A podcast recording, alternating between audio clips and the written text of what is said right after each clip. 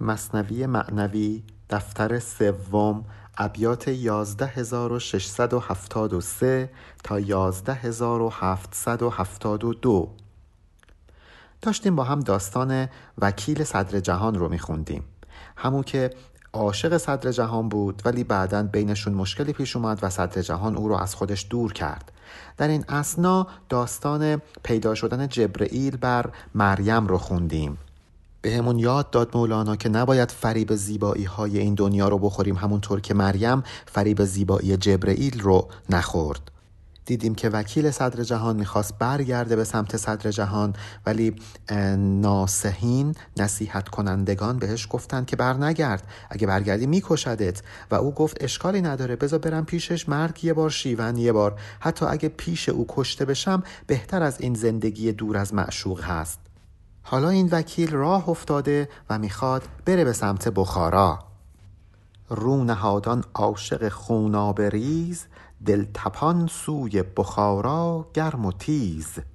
اون عاشقی که از فرط عشق مدام گریه می کرد و خون ریز بود یعنی خون گریه می کرد حالا رو نهاد. رو کرد به سمت بخارا. در حالی که دل تپان بود دل تو دلش نبود خیلی استراب داشت و خیلی با اشتیاق گرم و تیز با سرعت این مسیر رو طی می کرد ریگ آمون پیش او همچون حریر آب جیهون پیش او چون آبگیر.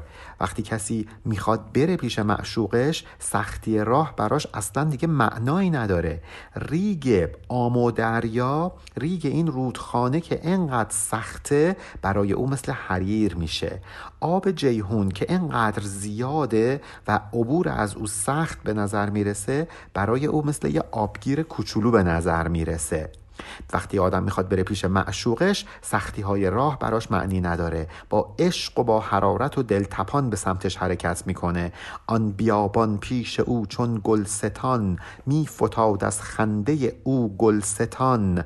اون بیابانی که پیش روی او بود براش مثل گلستان بود. سختی راه معنی پیدا نمی‌کرد. قه قهه می‌زد و حرکت می‌کرد. مثل گلی که دهانش به سمت بالا باز هست او هم میخوابید روی زمین دهانش رو به سمت بالا باز می‌کرد و قهقهه می‌زد. قهقهه مستانه از اینکه داره به سمت معشوقش حرکت می‌کنه.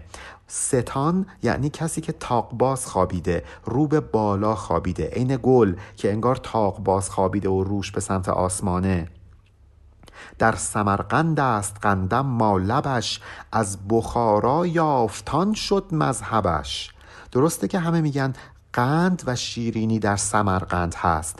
ولی چون معشوق او در بخارا بود این شیرینی رو او در بخارا پیدا کرد و بخارا شد مذهبش. مذهب یعنی جایی که آدم حرکت می‌کنه از ذهبه میاد. در واقع هم به معنی رفتن و هم اسم مکانه. مثل مشهد که محل شهادت هست مذهب یعنی محل عبور.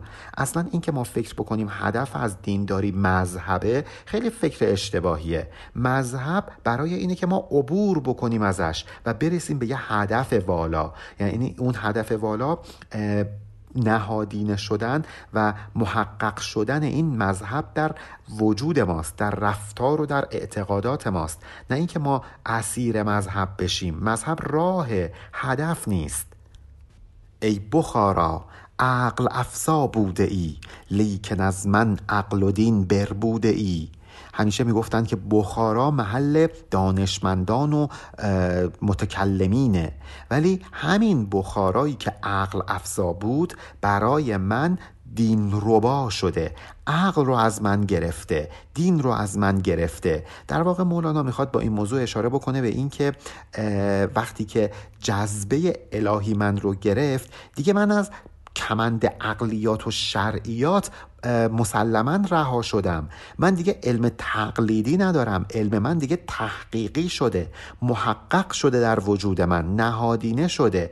من دیگه علوم ظاهری برام ارزشی نداره. بدر می جویم. از آنم چون هلال. صدر می جویم در این صف نعال.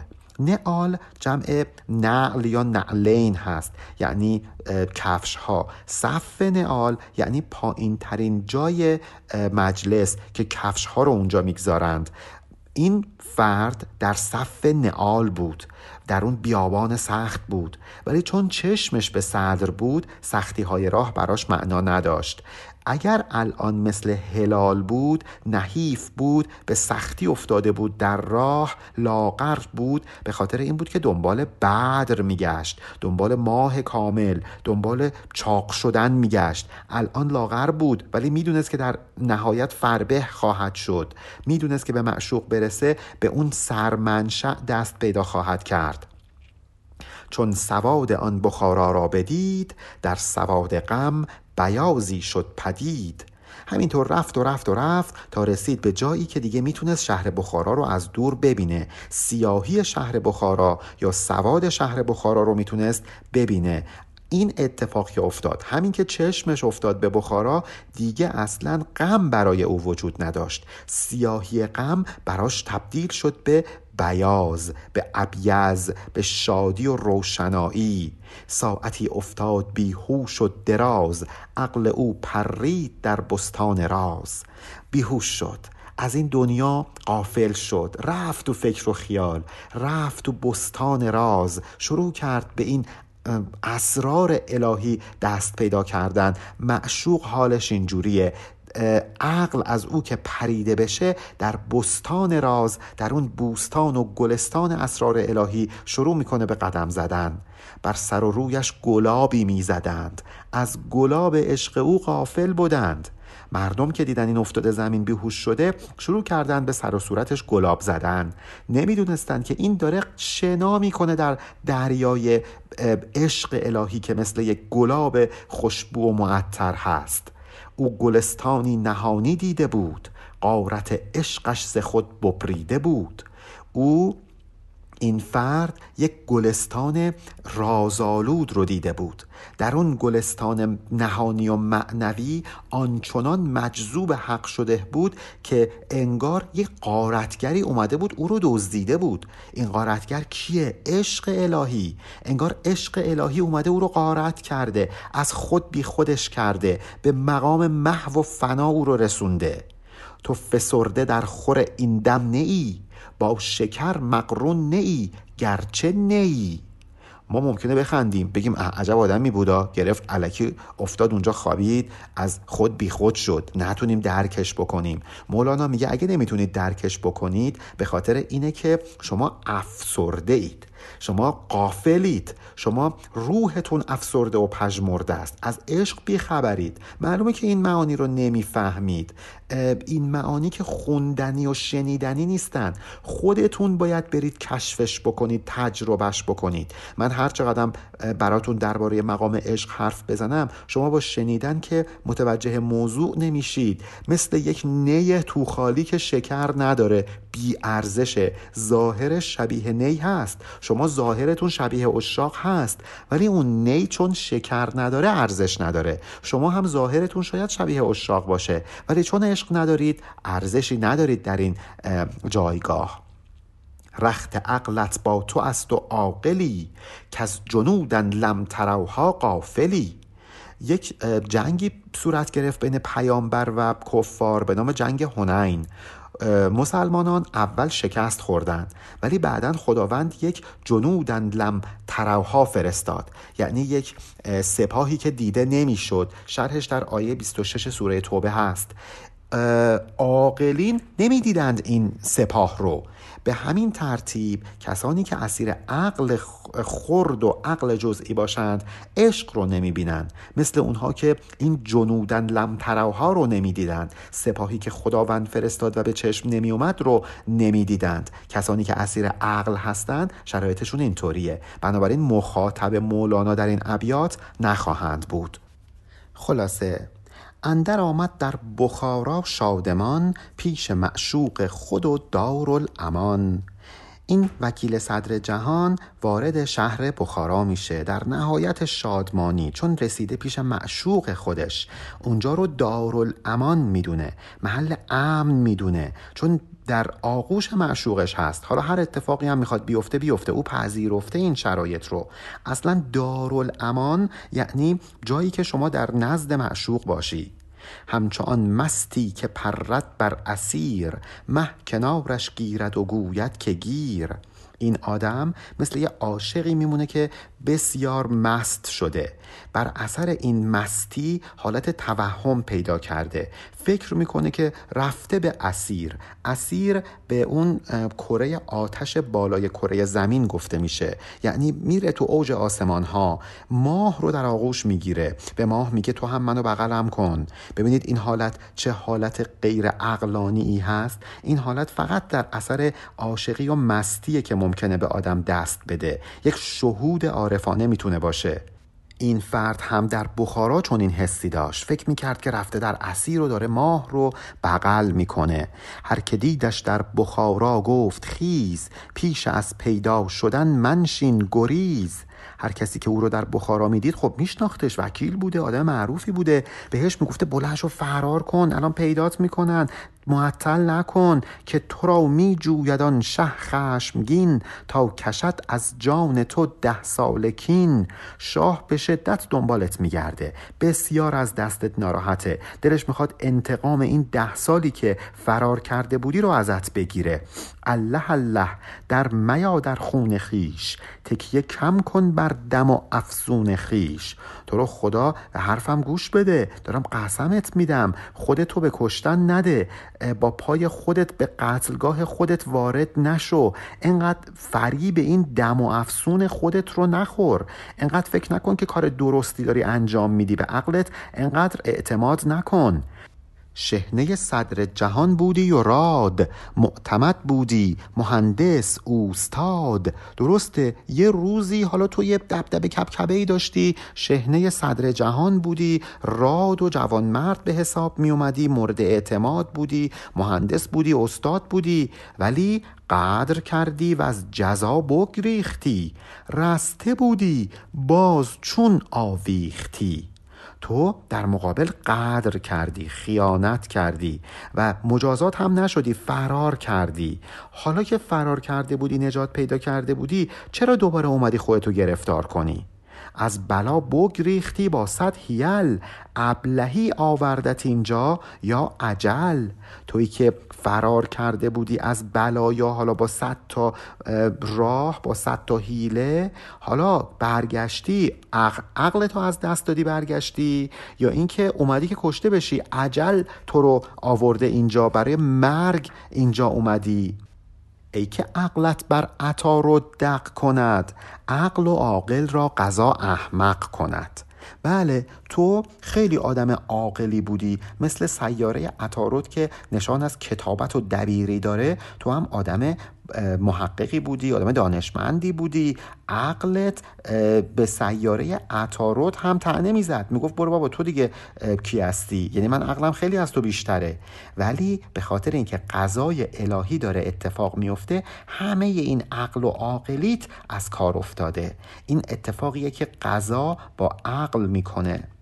نحس خرگوشی که باشد شیرجو زیرکی و عقل و چالاکیت کو؟ یه خرگوشی که بره دنبال شیر بگرده خب خودشو به بدبختی انداخته خودشو به سیه روزی و نحسی انداخته. تو الان چون این شرایطی داری. مثل خرگوشی میمونی که داری دنبال شیر میگردی. پس معلومه که زیرکی و عقل و چالاکی ازت دور شده. هست صد چندین فسونهای قضا گفت ازا جا القضا زاق الفضا. فکر نکنید که قضای الهی کم چیزیه صد برابر این کارها رو هم می‌کنه. مگه نشنیدید که میگن ازا جا القضا وقتی قضای الهی برسه زاق الفضا فضا تنگ میشه. این جمله ازا جا القضا زاق الفضا رو ما در داستان کنیزک و پادشاه هم داشتیم. اونجایی که طبیب میاد و پادشاه با او دیدار می‌کنه. صد ره و مخلص بود از چپ و راست از قضا بسته شود کو اجده هاست. شاید تو وقتی دچار مشکل شده باشی صد تا راه برای نجات و رهاییت پیدا بشه. چپ و راست راه وجود داشته باشه. ولی وقتی قضای الهی این باشه که تو فرار نکنی همه این درها بسته میشه. اون قضای الهی مثل اجده میمونه. همه این مسیرها رو میبنده. حالا ببینیم جواب وکیل صدر جهان به اونها چی هست. گفت من مستسقیم آبم کشد گرچه می‌دانم که هم آبم کشد. این فرد میگه من مثل یک مستسقی میمونم کسی که بیماری استسقا داره هر چقدر آب می‌خوره باز هم سیراب نمیشه تشنگیش رفت نمیشه انقدر آب می‌خوره تا میمیره. میگه من چنینم مثل مستسقی میمونم که می‌دونم آب منو می‌کشه ولی باز هم به سمت آب کشیده میشم. می‌دونم که این معشوق من من رو می‌کشه ولی باز هم به سمت او خواهم رفت. اصلا مگه من از مرگ میترسم؟ مگه مرگ چیز بدیه؟ مولانا برامون همینجا توضیح میده. به همون میگه اصلا ما باید دنبال این مرگ بریم. مرگ قبل از مردن مرگ از نفسانیات ما رو اصلا جاودان می‌کنه. هیچ مستسقی به نگریزد ز آب. گر دو صد بارش کند مات و خراب. کسی که بیماری استسقا داره که از آب فرار نمی‌کنه. حتی اگه بدون دیویس بار قبل هم این آب او رو بیمار کرده باز هم به سمت آب پیش میره. گر بیاماسد مرا دست و شکم عشق آب از من نخواهد گشت کم. حتی اگر که از فرط آب خوردن شکمم ورم بکنه دستم ورم بکنه باز هم ذره ای از عشقی که به این آب دارم کم نمیشه. باز هم میرم و مینوشم. گویم آنگه که بپرسند از بتون کاشکی بهرم روان بودی درون. وقتی که به هم بگن که توی شکم چیه که انقدر باد کرده نمیگم کاشکی این آب تو شکم من نبود کاشکی شکمم ورم نکرده بود. برعکس میگم کاشکی به اندازه یه دریا توی شکم من آب بود. خیک اشکم گو بدر از موج آب. گر بمیرم هست مرگم مستطاب. نه اینکه ناراحت باشم از اینکه دارم به خاطر این پر آبی میمیرم اصلا دلم می‌خواد این شکمم پاره بشه. از موج آب این شکم دریده بشه. بمیرم. به خاطر اینکه این مرگ برای من مستطابه. برای من پاکیزگی به همراه میاره. من به هر جایی که بینم آب جو رشکم آید بودمی من جای او.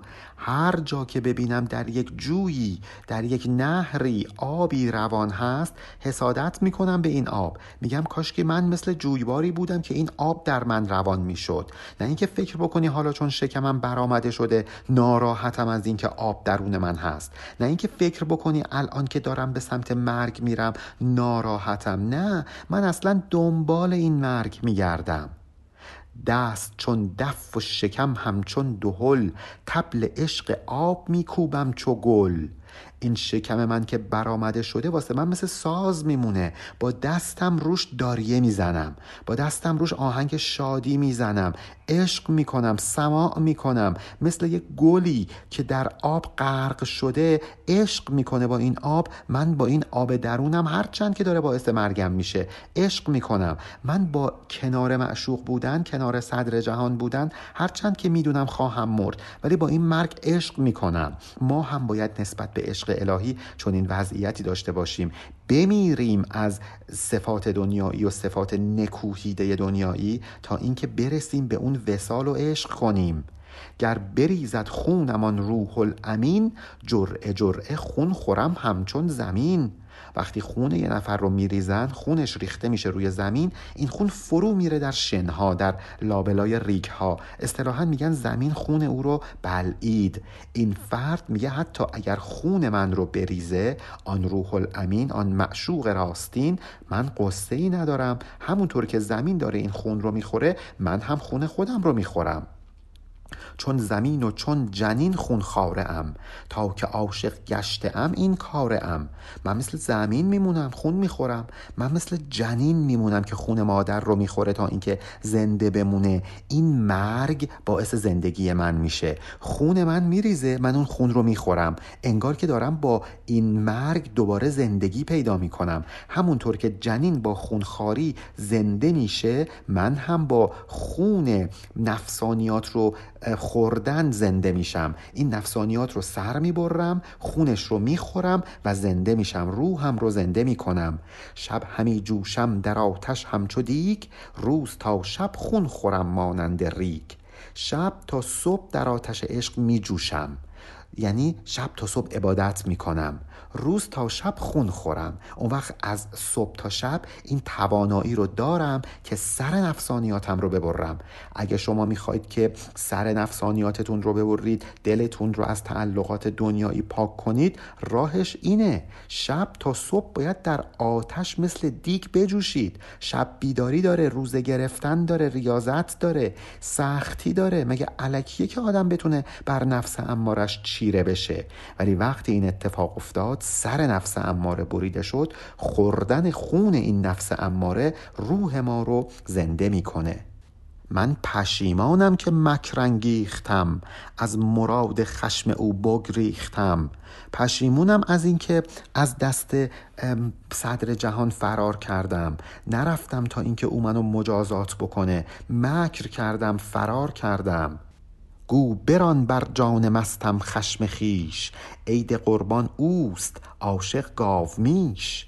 حالا اومدم اینجا که جونم رو فدا کنم. مثل یه گاو میشی که در عید قربان باید قربانی بشه. من هم اومدم در محضر معشوق قربانی بشم. پس بهش بگو که بیا بر جان مست من بران. بیا و خشم و انتقام خودت رو بر روح این عاشق مستت جاری بکن. من می‌خوام قربانی تو بشم. گاو اگر خسبت وگر چیزی خورد بهر عید و ذبح او میپرورد. اگر گاو یه چیزی می‌خوره فربه میشه نمی‌دونم چاق میشه به خاطر اینه که می‌خوان ذبحش بکنن. اصلا برای ذبح کردن این گاو رو پرورش میدن. من هم اگر پرورش یافتم برای این بوده که چون این روزی بیام اینجا خودم رو ذبح کنم. ما آدما اگه توی این دنیا داریم فربه میشیم برای اینه که یه روزی که روز مرگمون می‌رسه خودمون رو قربانی کنیم. برسیم به معشوقمون. گاو موسادان مرا جان داده ای جزو جزوم حشر هر آزاده ای اون داستان رو خاطرتون هست که فردی کشته میشه و می‌خوان که به زندگی برش گردونن تا شهادت بده که کی من رو کشته. خدا بهشون میگه برید یه گاوی بیارید ذبح کنید. این فرد رو بزنید بر اندام اون گاو ذبح شده تا دوباره زنده شه. مولانا داره از این داستان استفاده می‌کنه. میگه اگر شما گاو نفس امارتون رو سر ببرید اون وقت باعث زنده بودن خودتون میشه. باعث زنده شدن خودتون میشه. نفس اماره مثل یک گاو میمونه که باید سر ببریمش جزو جزو وجود این گاو باعث حشر هر آزاده میشه. می‌تونید این داستان رو در سوره بقره آیه 67 تا 74 مطالعه کنید. گاو موسا بود قربان گشته ای کمترین جزوش حیات کشته ای گاو حضرت موسا وقتی قربانی شد یک جزء از وجودش که خورد به اون آدم مرده زندش کرد. بنابراین اگر ما نفس امارمون رو سر ببریم جز جزء این نفس اماره سربریده شده باعث زنده شدنمون میشه. بر جهیدان کشت بش زجا در خطاب ازربوه و بعضها. وقتی آیه ازربوه و بعضها نازل شد آیه 73 سوره بقره اون مرده زنده شد. یا کرامی ازبهو هاز البقر. ان اردتم حشر ارواح نظر حالا مولانا رو می‌کنه به ما. میگه این گاوو بکشید. ای یاران بزرگوار و کرام ازبهو ذبح کنید هازل بقر این گاو رو این گاو کیه؟ این گاو نفس امارمونه باید قربانیش کنیم. چرا قربانیش کنیم؟ به چه قصدی؟ ان اردتم اگه می‌خواهید حشر ارواح نظر. می‌خواهید این روحتون که در واقع صاحب بینش و بصیرت باشه باید اون گاو رو ذبح کنید. این روحتون وقت زنده میشه محشور میشه. روحی که نظر داره. روحی که دیگه می‌تونه صاحب بینش و بصیرت باشه. از جمادی مردم و نامی شدم و از نما مردم به حیوان برزدم مردم از حیوانی و آدم شدم پس چه ترسم کیز مردن کم شدم. یه اصطلاحی هست بهش میگن موالید سلاسه ارسطو این موضوع رو مطرح کرد. البته بعدا فلاسفه دیگه همین رو تایید کردن مثل فارابی. میگه که آدم ها از مرحله جماد میرن به مرحله نبات و بعد به مرحله حیوان تا اینکه آدم بشن. مولانا داره همین رو بازگو می‌کنه. میگه اگه من قبلا جمادات بودم و از جمادات مردم تبدیل شدم به نامی یعنی نباتات گیاهان چیزی از من کم نشد خیلی هم بهتر شد. تازه بعد از مرحله نباتات رسیدم به مرحله حیوانیت. باز هم اتفاق بدی برام نیفتاد. خیلی هم بهتر شد. ببینید هر بار که مردم یه مرحله پیشرفت کردم.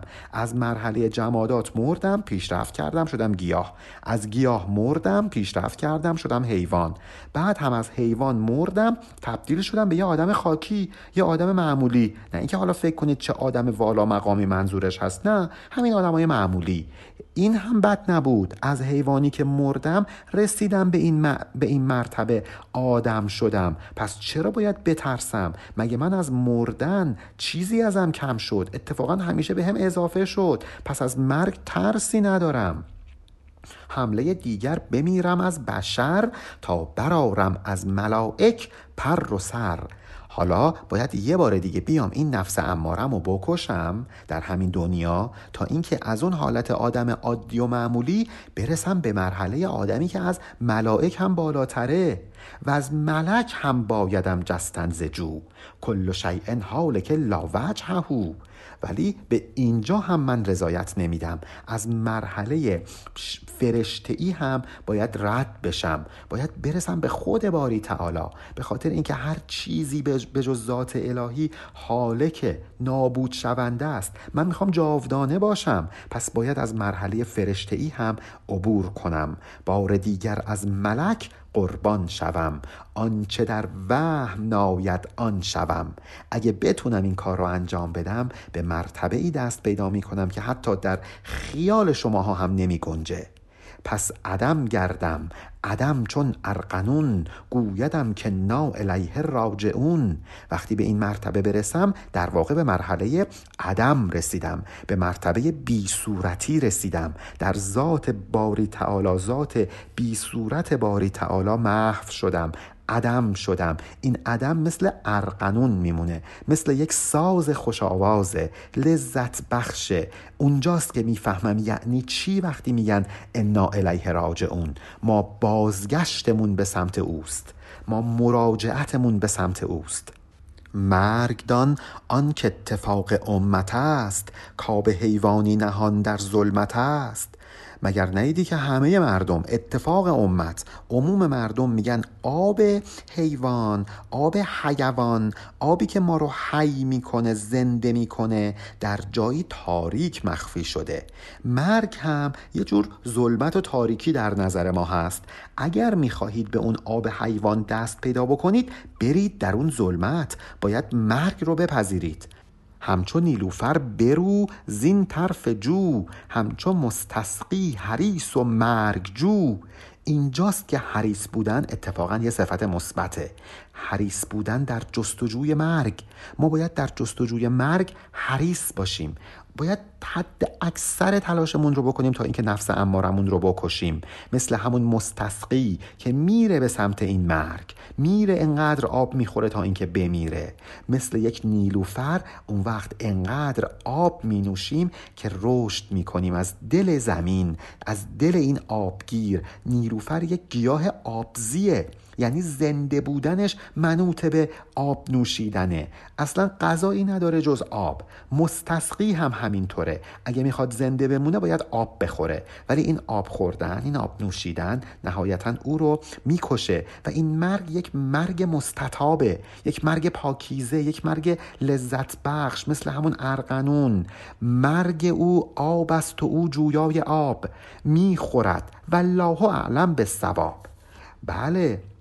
اون مستسقی اون گل نیلوفر می‌دونه که باید آب بنوشه تا زنده باشه و می‌دونه که باید آب بنوشه تا بمیره. ولی فراری نیست. می‌دونه که الله اعلم به ثواب. خداوند که از او بهتر می‌دونه شرایط درست چیست. وقتی خدا چون این فرمانی داده او هم میره به سمت این مرگ. ای فسرده عاشق ننگین نمد کوز بیم جان ز جانان میرمد. حالا مولانا رو می‌کنه به ما. میگه شماهایی که از مرگ میترسید شماهایی که عاشقای افسرده و غمگین هستید ننگین نمدید. دلتون رو خوش کردید به این نمد ننگین دنیا. از مرگ میترسید از مرگ میترسید از جونتون میترسید. اون وقت نمیرید پیش جانان.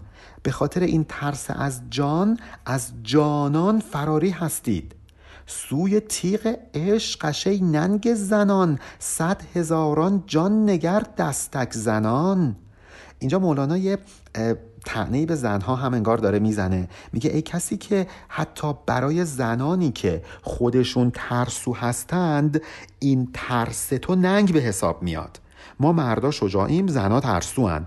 تویی که به خاطر جان از جانان میرمی تویی که از جونت میترسی ننگ زنانی. زنا ترسو هستن بله ولی تو واسه اونها هم ننگ به حساب میای برو یه نگاهی بنداز. ببین صد هزاران جان یعنی صد هزاران عاشق عاشق جانباز دارن دستک زنان میرن به سمت این مرگ. دستک زنان یعنی کف زنان. دارن میرن و از این تیغ فنا استقبال می‌کنند. جوی دیدی کوزه در جوی ریز آب را از جوی کی باشد گریز. اگر که یه کوزه آب دستت بود این کوزه آب رو بریز توی یه جویی که داره کنارت رد میشه. ببینین آب کوزه از آب جوی فرار می‌کنه اتفاقا با عشق میره که در این آب محو بشه. بنابراین تو هم نباید از مرگ بترسی. مرگ مثل همین آب کوزه رو در جوی آب ریختنه. ما در واقع با مرگمون میریم مثل یک آب کوزه در یک جوی جاری میشیم. دیگه آب کوزه نیستیم ما جوی میشیم. آب کوزه چون در آب جو شود محو گردد در وی و جو او شود. وقتی که شما آب کوزه رو در جوی بریزید دیگه آب کوزه ای وجود نداره. محو میشه آب کوزه. این آب کوزه تبدیل میشه به جو. وقتی که ما میمیریم تبدیل میشیم به خداوند. وصف او فانی شد و ذاتش بقا. زین سپس نه کم شود نه بدلقا. ما آدما یک سری عرضیات داریم که روی خودمون به عنوان وجود یا به عنوان ذات نشسته. مثلا فرض کنید صفت مهربانی صفت خشم اینها عرضیاتن میان و میرن. ولی ما همونیم. ما که ثابتیم. و این آب وقتی به شکل کوزه در اومد در واقع به یه عرض دچار شد. وقتی که ریختیمش تو جوی دیگه اون شکل کوزه این آب رو محدود نکرده. دیگه آزاد شده. از این به بعد نه کم میشه نه زشت میشه. شما می‌تونید آب رو بریزید توی یه ظرف زشت. ولی بعدا اگر این آب رو بریزید در دریا زشتی از این آب گرفته میشه. ما توی دنیا داره صفات زشت و زیبای زیادی هستیم. وقتی که میمیریم و در ذات الهی محو میشیم این زشتی ها و زیبایی ها دیگه ما رو آزارمون نمیدن. از دستشون راحت میشیم. با مرگ این عرضیات رو کنار می‌زنیم. میریم در ذات محض و فنا میشیم. خیش را بر نخل او آویختم عذر آن را که از او بگریختم. اینجا دوباره برمیگردیم به همین وکیل صدر جهان. میگه میام و خودم رو به دست او دار می‌زنم. انگار او مثل یه نخل میمونه و من دارم خودم رو به او دار می‌زنم. چرا این کار رو می‌کنم؟ به خاطر اینکه از دستش فرار کردم. حالا میام اینجا و جونم رو میدم که جرم کار بدی که کردم رو کشیده باشم.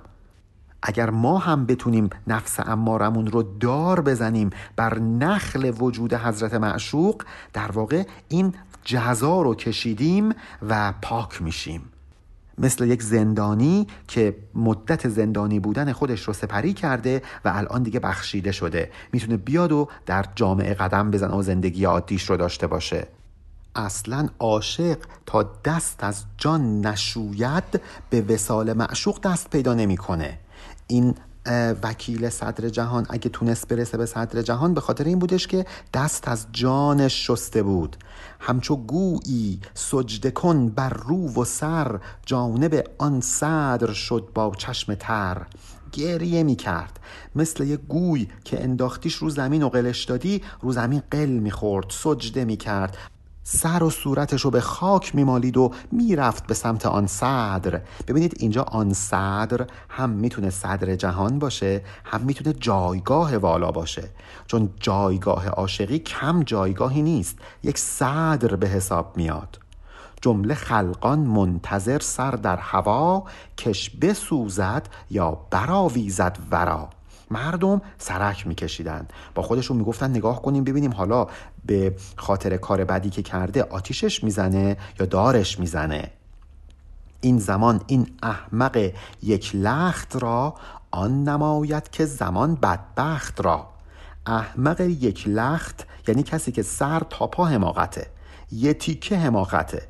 حالا مردم به خودشون می‌گفتن. می‌گفتن الانه که شاه این احمق یک لخت رو باهاش اون کاری بکنه که زمانه با آدمای بدبخت می‌کنه. یعنی هلاکش می‌کنه دیگه. همچو پروانه شرر را نور دید. احمقانه در فتاد از جان برید. مردم می‌گفتند که این وکیل صدر جهان مثل یک پروانه بیعقل میمونه. نور رو می‌بینه نور شمع رو فکر می‌کنه روزنه روشناییه. میره و میسوزه و آتیش می‌گیره و نابود میشه.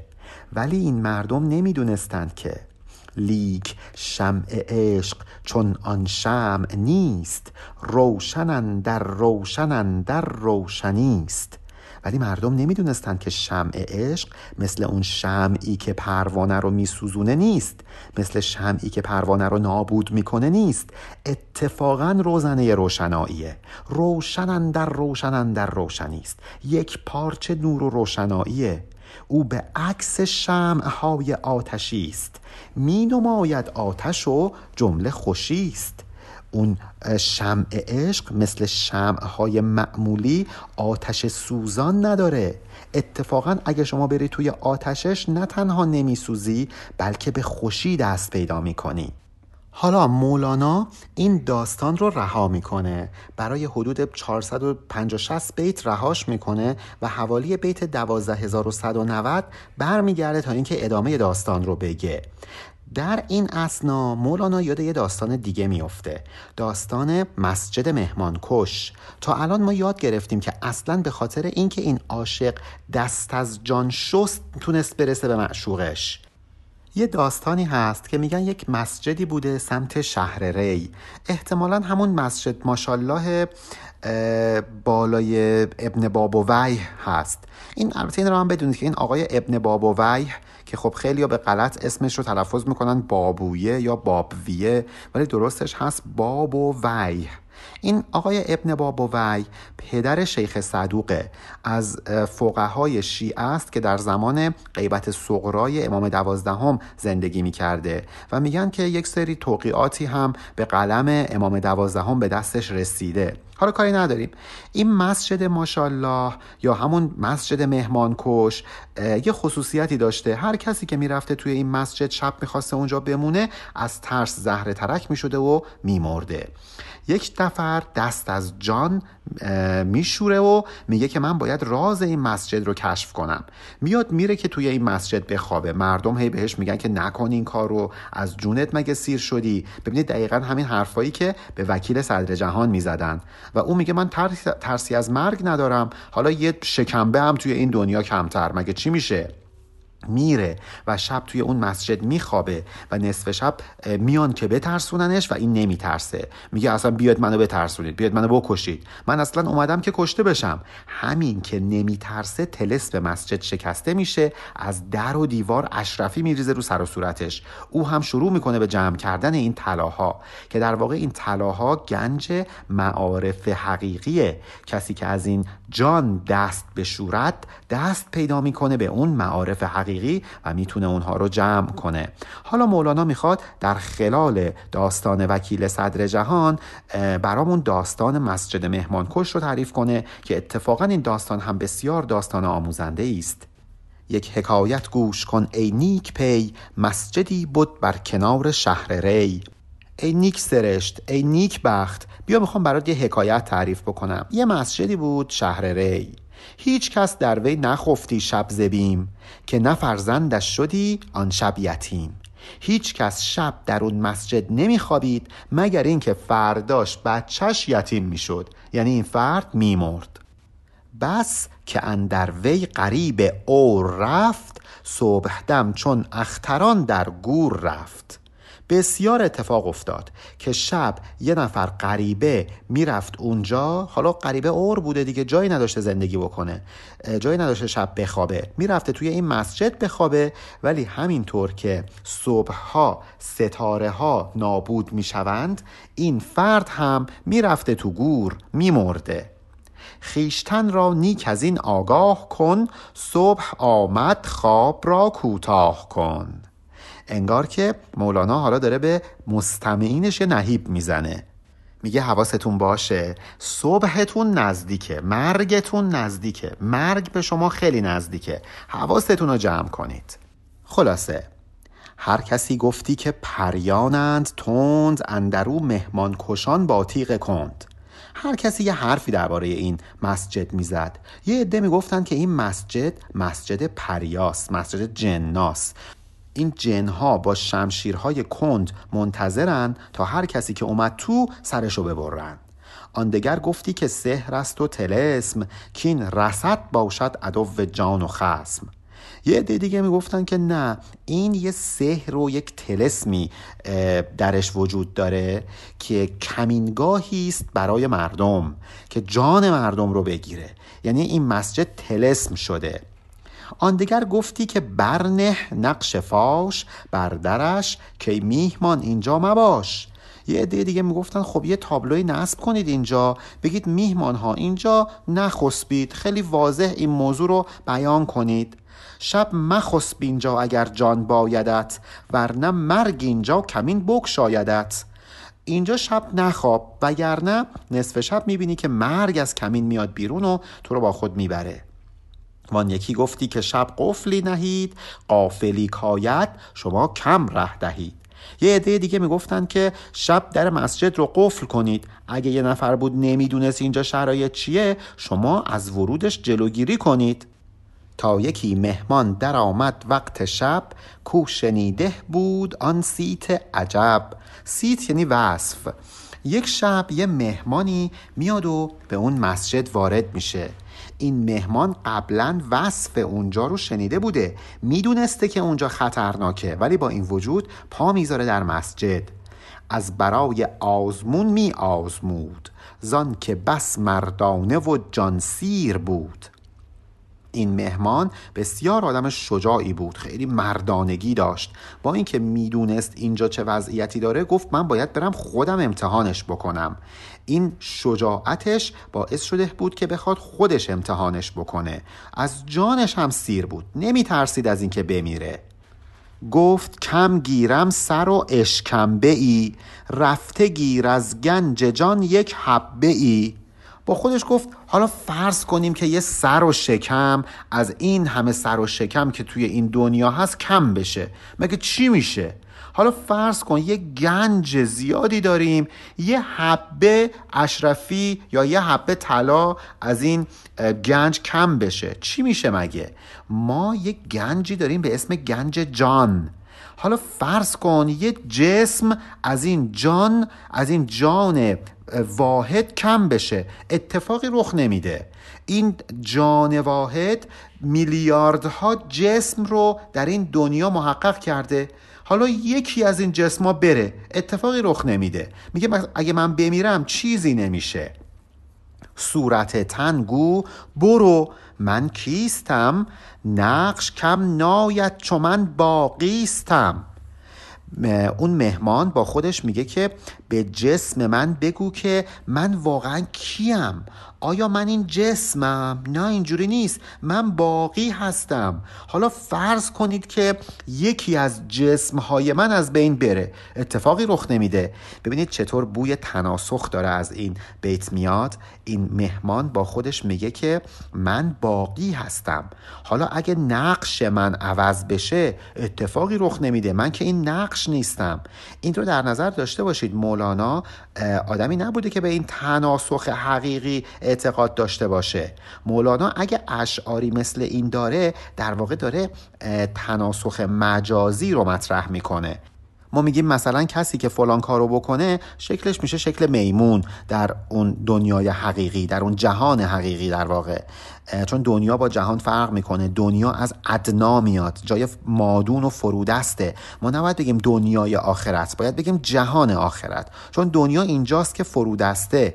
به هر حال مولانا اگر چنین حرفایی می‌زنه منظورش اون تناسخ حقیقی نیست. تناسخ مجازیه. مثل اینکه میگن اگر کسی غیبت بکنه گوشت برادر مردش رو خورده. اینها همه مجازیه و مولانا هم از این نظر داره این موضوع رو مطرح می‌کنه.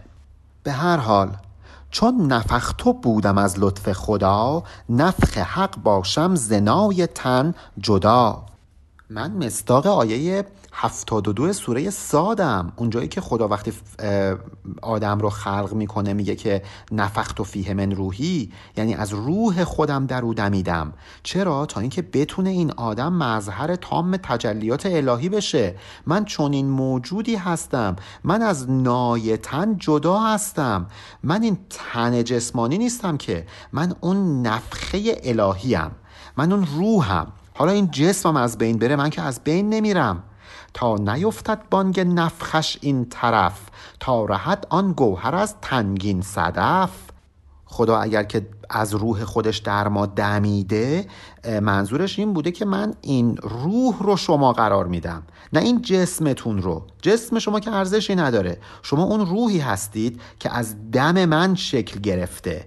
باید این گوهر یعنی این روح از تنگین صدف یعنی از صدف تنگ جسمتون رها بشه. تا اینکه این روح مجرد و لطیفتون از صدف تنگ جسمتون رها بشه. در واقع داره تأکید می‌کنه که ما روحیم نه جسد چون تمنو موت گفته صادقین صادقم جان را برافشانم برین وقتی که سوره جمعه رو می‌خونید در آیه 6 به این آیه برمیخورید که گویا یهودی ها به پیامبر می‌گفتن که ماها از همه امت ها بهتریم خدا ما رو از همه بیشتر دوست داره خدا عاشق ماست. پیامبرم بهشون میگه که اگر راست میگید برید برای خودتون آرزوی مرگ کنید. اگه صادق هستید آرزوی مرگ کنید. برید پیش همون معشوقتون همون کسی که خیلی دوستتون داره اصلا. حالا اینجا مولانا از این آیه استفاده کرده. میگه این مردی که قرار بود بره توی اون مسجد بمونه گفتش که اگه راست میگید برای خودتون آرزوی مرگ کنید. حالا من آرزوی مرگ می‌کنم راست میگم. میگم من عاشق خدام. اصلا خدا عاشق منه. من می‌خوام برم پیش معشوقم. چون که صادق هستم و راست میگم بنابراین جان برافشانم بر این. حاضرم جانم رو فدا کنم. درسته اون موقع یهودی ها این کارو نکردن ولی من این کارو می‌کنم چون من صادقم. حالا عین همون داستان قبل که داشتیم میخوندیم مردم وکیل صدر جهان رو نصیحت کردند که بر نگرد به بخارا اینجا مردم این مهمان رو نصیحت می‌کنند که نرو به مسجد. قوم گفتندش که هین اینجا مخسب تا نکوبت جان ستانت همچو کسب. کسب یعنی توفاله یعنی نخاله. یه جور حالا روغن کنجاله و کنجد و اینها هم بهش گفته میشه. مردم بهش گفتن که نه بابا توی مسجد نخواب وگرنه جانستان یعنی اسرائیل میاد تو رو مثل توفاله در هم میکوبه. که قریبی و نمیدانی حال کن در اینجا هر که خفت آمد زوال. تو اینجا غریبه ای نمی‌دونی جریان از چه قراره. هر غریبه ای که اومد اینجا مرد. تو از این موضوع انگار آگاهی نداری. اتفاقی نیستین. ما بارها دیده ایم و جمله اصحاب نوها فکر نکن اتفاقی یه نفر رفته توی مسجد مرده. ما بارها این صحنه رو دیدیم. اصحاب نوها یعنی اونهایی که دارای عقل و فهم هستند بارها این رو دیدند. هر که آن مسجد شبی مسکن شدش نیم شب مرگ حلاهل آمدش حلاهل یعنی زهر کشنده. هر کسی که توی این مسجد یه شب خوابید بهش زهر حلاهل نوشاندند تا اینکه بمیره. از یکی ما تا به صد این دیده ایم. نه به تقلید از کسی بشنیده ایم. ماها از یه نفر تا صد نفر این صحنه رو به چشم دیدیم نه اینکه برامون تعریف کرده باشند. گفت الدین و نصیحه آن رسول آن نصیحت در لغت ضد قلول. قلول یعنی خیانت. میگن یه حدیثی از پیامبر هست که میگه که دین به معنی خیرخواهیه و خیرخواهی ضد خیانته. در واقع اصلا کلمه نصیحت یعنی خیرخواهی. حالا اینجا مردم دارن به این مهمان میگن که ما خیر تو رو می‌خوایم. ما که خیانتی نمی‌خوایم در حق تو بکنیم. این نصیحت راستی در دوستی در قلولی خائن و سگ پوستی. حالا نصیحت یعنی این که ما در دوستیمون اعمال خلوص بکنیم راست و درست و صادق باشیم با خلوص و صداقت با طرف مقابلمون رفتار بکنیم. کسی که در دوستی میاد خیانت می‌کنه خائنه. مثل یه سگ آزار دهنده است. سگ پوستی یعنی آدمی که پوست سگ پوشیده یعنی مثل سگ آزار میده. بی خیانت این نصیحت از وداد می نماییمت مگرد از عقل و داد. داریم بدون اینکه کوچکترین سوء نظری داشته باشیم نصیحتت می‌کنیم. کاملا خیرخواهانه کاملا از روی دوستی. داریم نصیحتت می‌کنیم. بابا از عقل و اعتدال خارج نشو. نرو تو این مسجد. جون تو از دست میدی. داریم نصیحتت می‌کنیم. حالا ببینیم این عاشق دل داده به این نصیحت کنندگان چه جوابی میده؟ گفت او ای ناسهان من بی ندم از جهان زندگی سیر آمدم. اون فرد میگه من بدون اینکه پشیمون بشم از این زندگی سیرم از این دنیای مادی سیرم. من بلیم زخمجو و زخم خواه عافیت کم جوی از منبل براه منبل همون تنبله. این فرد میگه من یه آدم تنبل بیکارم. دنبال درد سر میگردم. از یه تنبل بیکاره که شما نباید انتظار داشته باشید که حالا خیلی درست و ارتودکس کارش رو انجام بده.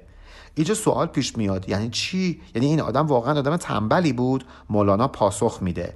منبلی نیکو بود خود برگ جو من بلیم لا ابالی مرگ جو من نه از اون تنبلایی هستم که دنبال برگ بگردم دنبال یه پول اندکی بگردم. من از اون تنبلایی هستم که لاعبالی و مرگجو هستم. من نسبت به مادیات و مصالح دنیوی تنبلم. تلاش نمی کنم که هی حالا خونه 5 متری ما بکنم 100 متر بکنم 150 متر. من از اوناش نیستم. من اصلا دنبال این مرگ جسمانی ام من دنبال این نیستم که جسمم رو هی پرورش بدم. من بلی نیکو به کف پول آورد. من بلی چستی که از این پل بگذرد. من از اون تنبلایی نیستم که گدایی بکنم یه پول کمی به دست بیارم. من از اون تنبلهای زرنگیم که از این پل دنیا میگذرم. دل به دنیا نمیبندم. آن نکو بر هر دکانی برزند بل جهت از کون و کانی برزند من از اونایی نیستم که برم یه پاپاسی گدایی بکنم در هر دکان من از کون میگذرم یعنی از این دنیا میگذرم. می‌رسم به کان می‌رسم به معدن حقیقت. مرگ شیرین گشت و نقلم زین سرا چون قفس هشتن پریدن مرغ را. مرگ برای من خیلی شیرینه. مثل اینکه شما یه پرنده ای رو گذاشتی تو قفس حالا در قفس رو باز می‌کنی تا بپره. روح من انگار در قفس تنم زندانیه. دلش می‌خواد بپره از این قفس خارج بشه. نقل من از این سرا یعنی مردن من از این دنیا مثل همین پریدن پرنده از قفسه. آن قفس که هست عین باغدر مرغ می‌بیند گلستان و شجر. این قفس رو کجا گذاشتند؟ در دل یه گلستان با صفا. این پرنده همش دلش می‌خواد از این قفس بیرون بیاد و در این گلستان پرواز بکنه. باغدر یعنی در باغ یعنی در یک گلستان و در یک باغ سرسبز. این پرنده دلش می‌خواد بره در گلستان و شجر پرواز بکنه. جوق مرغان از برون گرد قفس خوش همی خوانند زازادی قصص. این قفس در دل باقی قرار گرفته. که پرنده ها همینطور دارن دوروبرش پرواز می‌کنن و قصه آزادی رو براش تعریف می‌کنند. سرود آزادی رو دارن براش می‌خونند. مرغ را اندر قفس زان سبززار نه خورش مانده است نه صبر و قرار.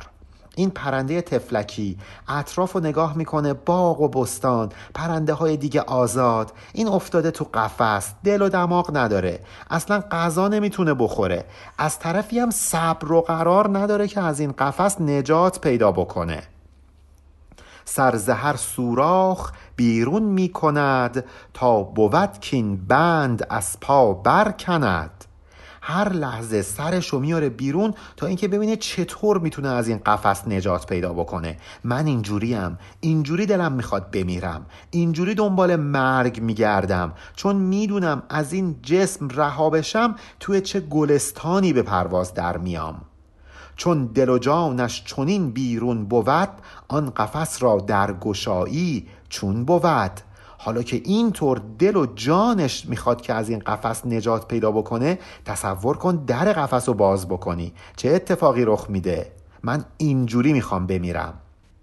نه چونان مرغ قفس در اندوهان گرد بر گردش به حلق گربکان. من مثل اون مرغ نیستم که تو یه قفسم بعد دور تا دورم گربه است. خب این مرغ می‌خواد از قفس بیاد بیرون گربه ها بگیرن بخورنش؟ اینجوری نیستم. من مثل یه مرغی میمونم توی یه قفسی که تو باغستانه. کی بود او را در این خوف و حزن آرزوی از قفس بیرون شدن؟ اون پرنده معلومه که دلش نمی‌خواد از قفس بیاد بیرون. کسایی که دل به دنیا بستن اینجوری در واقع شرایطشون و دیدگاهشون نسبت به مرگ. مرگ رو آزادی از قفس می‌دونن. ولی می‌دونن به محض اینکه از قفس بیان بیرون این گربه ها پریدن و شکارش کردن. کسی که کارش درست باشه مرگ براش آزادی از قفس و پرواز در باغستانه. کسی که کارش درست نباشه مرگ براش آزادی از قفس و شکار به دست گربه ها شدنه. کی بود او را در این خوف و حزن آرزوی از قفس بیرون شدن؟ او همی خواهد که از این ناخوش حسس صد قفس باشد به گرد این قفس. حسس با هی جیمی و دو تا ساد یعنی کمی موی سر یعنی اینکه پروبال این پرنده رو بکنن. این پرنده دلش می‌خواد برای اینکه گیر این گربه ها نیفته و پروبالش رو نکنند صد تا قفس دیگه هم دور این قفس داشته باشه تا دست گربه ها بهش نرسه. این شرایط کسیه که دلش نمی‌خواد از این دنیا بره. تا اینجای داستان رو داشته باشید تا اینکه ببینیم در ادامه چه اتفاقی رخ میده. پایان بیت 11772 علی ارفانیان